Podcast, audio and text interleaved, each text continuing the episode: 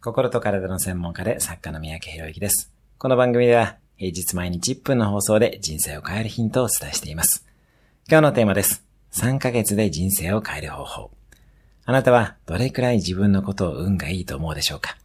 ラッキーかどうかは定義にしか過ぎなく、出来事そのものにラッキーかアンラッキーかはありません。人間万事作用が馬で語られるように、定義の仕方や結果論でどうとでも捉えることができます。そういう意味で、あらゆる出来事についてるという癖をつけると、3ヶ月くらいで人生が変わり始めます。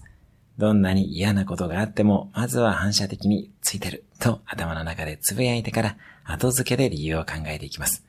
ついてる筋の筋トレだと思って3ヶ月やってみましょう。